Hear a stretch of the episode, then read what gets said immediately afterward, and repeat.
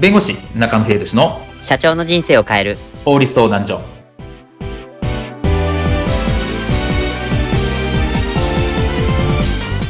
こんにちは弁護士の中野秀俊です。こんにちはアシスタントの堀内隆です。この番組は IT 専門の弁護士中野秀俊がこれはすぐに使える法律主に企業法務の知識を分かりやすくそしてちょっとコミカルにお伝えする番組です。よろしくお願いいたします。今回テーマは夏休み前のおさらい。カスハラの対策と対抗できる法律です。いよいよ夏休み期間に突入します。小売、飲食、レジャーなど接客業についてはやっぱりこの書き入れ時になる夏休み。しかしこの接客業で頭の痛い存在というのがカスハラの客ですよね。5月にはカスハラ客が殺人未遂を犯すなどという大問題に発展いたしました。このカスハラに対する対策ですね。法律ではどのような解釈になるのでしょうか。今回はカスハラ対策とそれにまつわる法律について解説を伺いたいと思います。では、カスハラについてこういったシーンはありませんでしょうか。社長、店舗から悲痛なメッセージが届きまして、ああ見たよ。ご覧になりましたか？電話して店長と実際に接客していた米内さんにもフォローしたよ米内さん、かわいそうでしたよ。土下座までさせられて、さらに土下座の頭を踏みつけた挙句にそれを SNS で晒してるんですから。俺は久しぶりに怒っている。うお、社長が、なんかいつもと違う。やろう。あの、カスハラ G、絶対に許さねお、落ち着いてください、社長。え。わだだだだだだだお前はもう死んでいる。北斗の剣かなんで僕にもう八つ当たりじゃんあ、バレた？あバレたじゃねえ冗談はさておき、警察には被害届出したし、店舗へのカスハラ対策委員会を立ち上げた。緊急通報システムも手配したし、おお、やることはやる。従業員を守るために。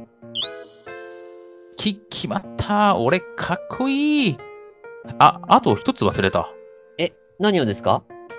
カスハラしやがった G に、これからカスハラしに行く。カスハラへのカスハラ復讐だ。はあ？ということで、ロケットランチャーでぶっ放しに行くぞ。米軍の最新鋭のだ。よいしろ。いやもうそれ犯罪だから今回のテーマは、夏休み前のおさらい、カスハラの対策と対抗できる法律についてお話を伺います。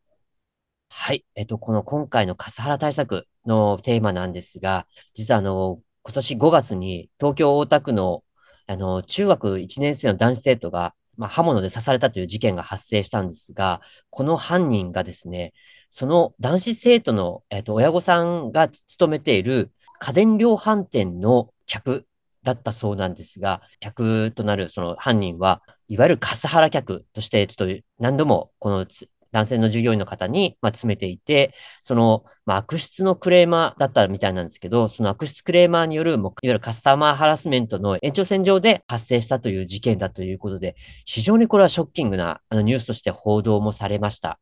で、このカスハラ、いわゆるカスタマーハラス、カスタマーハラスメントなんですが、あの、連合のデータ、これちょっとあの概要欄にも貼り付けておきますが、直近5年間で、ね、カスタマーハラスメントの発生件数がもう深刻さを、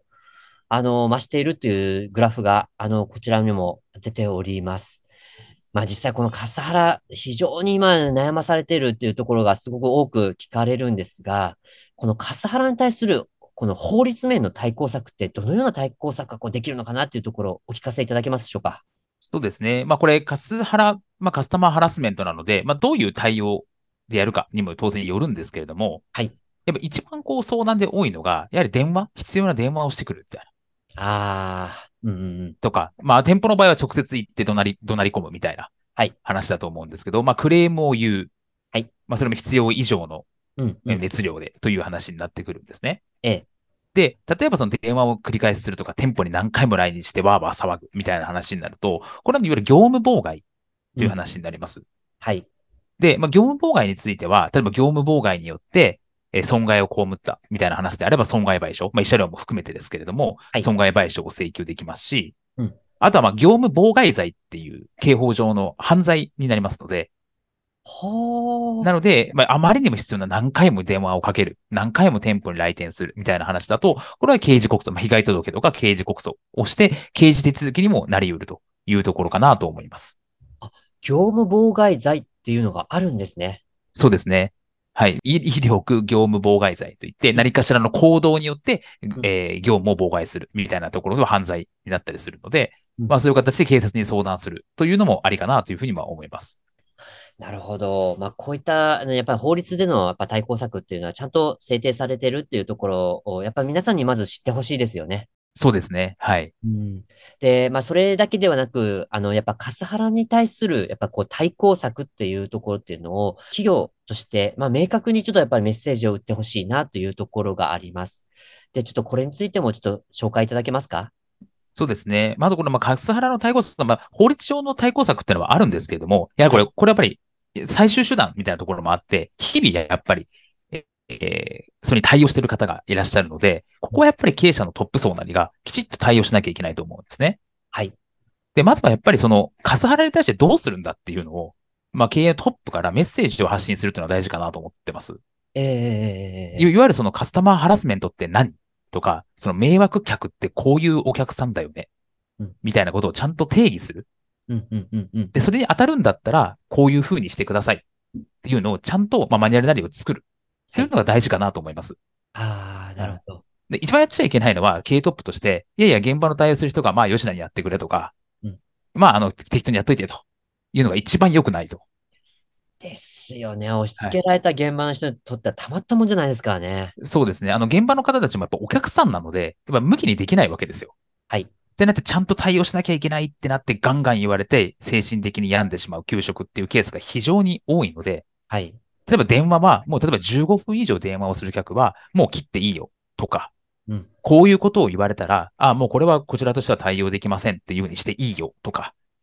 そういう形で、それはもう、あの、現場の方ではでき、判断できないので、はい。きちっとリーダー層とか、経営のトップ層がそれを決めてうん、こういうふうな方針でいきましょうとうん。いうところをきちっと、えーうん。対応する、マニュアルに落とし込む。う、ん。周知徹底するっていうのが大事かなと思います。あとあれですよね。あのーまあ、もちろん社内でそういう対応策っていうところを、あの、制定するっていうところも必要になってくるんですけど、まあ、それだけじゃなく、やはり外部の方との関係性っていうところも関わってくるかなと思いますよね。そうですね。まあ、弊社にも結構相談があるんですけど、こういう苦情が来てますとうんいうところで、じゃあどうしていきましょうかって言って、マニュアル一緒に作ったりとか、現場の研修をしたりとかっていうのもありますしうん、あとはその警察のところと日々、えーまあ、こういうお客さんがいるんだっていうところで相談しておく。うんで、警察はもちろんすぐには事件化しないかもしれませんけど、そういうふうに相談しておくだけで、本当にじゃあ店舗に来店しましたとか、あまりにも来ますと、電話が。うんっていう時には、すぐ対応できるっていうことがあるので、はいそこの関係性、まあ、弁護士とか警察とか、そういう外部の機関とちゃんと連絡を取っておく、連携しておくっていうのは大事かなと思います。そうですね。あの、やっぱり、その現場だけ、自社だけではやっぱり行き届かないというところ、対応できないというところは絶対出てくるとは思いますので、まあ、特にまあ弁護士さんんですね、に相談していただくっていうところ、そしてまあ警察とも連携しておくっていうところが、まあ、できておくと、あの、こういったカスハラ対策っていうのは有効に働くかと思いますので、まあ、ぜひこういった、ね、外部の方にも相談していただきたいところですよね。そうですね。なので、あの経営者とかは本当に、まあ、どじゃあどうしていいかわからないっていうところであれば、まあ、弁護士とか、まあ、そういうせ専門ですからうん、日々のクレームとかについてはですね、そういうのとか、まあ、警察にもちゃんと言っておくっていうところで、従業員は守る責任がありますので、はいそこは非常に大事かなというふうに思います。今回の弁護士中野秀俊の社長の人生を変える法律相談所はお役に立てていただけましたでしょうか？企業活動において気がつかないうちに違法になっていることやちょっとした法律の知識があれば一気に打開できるそんな法律のエッセンスをご紹介していきますのでこの番組をフォローいいねをお願いいたしますよろしくお願いいたします。ではまた次回をお楽しみにありがとうございました。ではまた。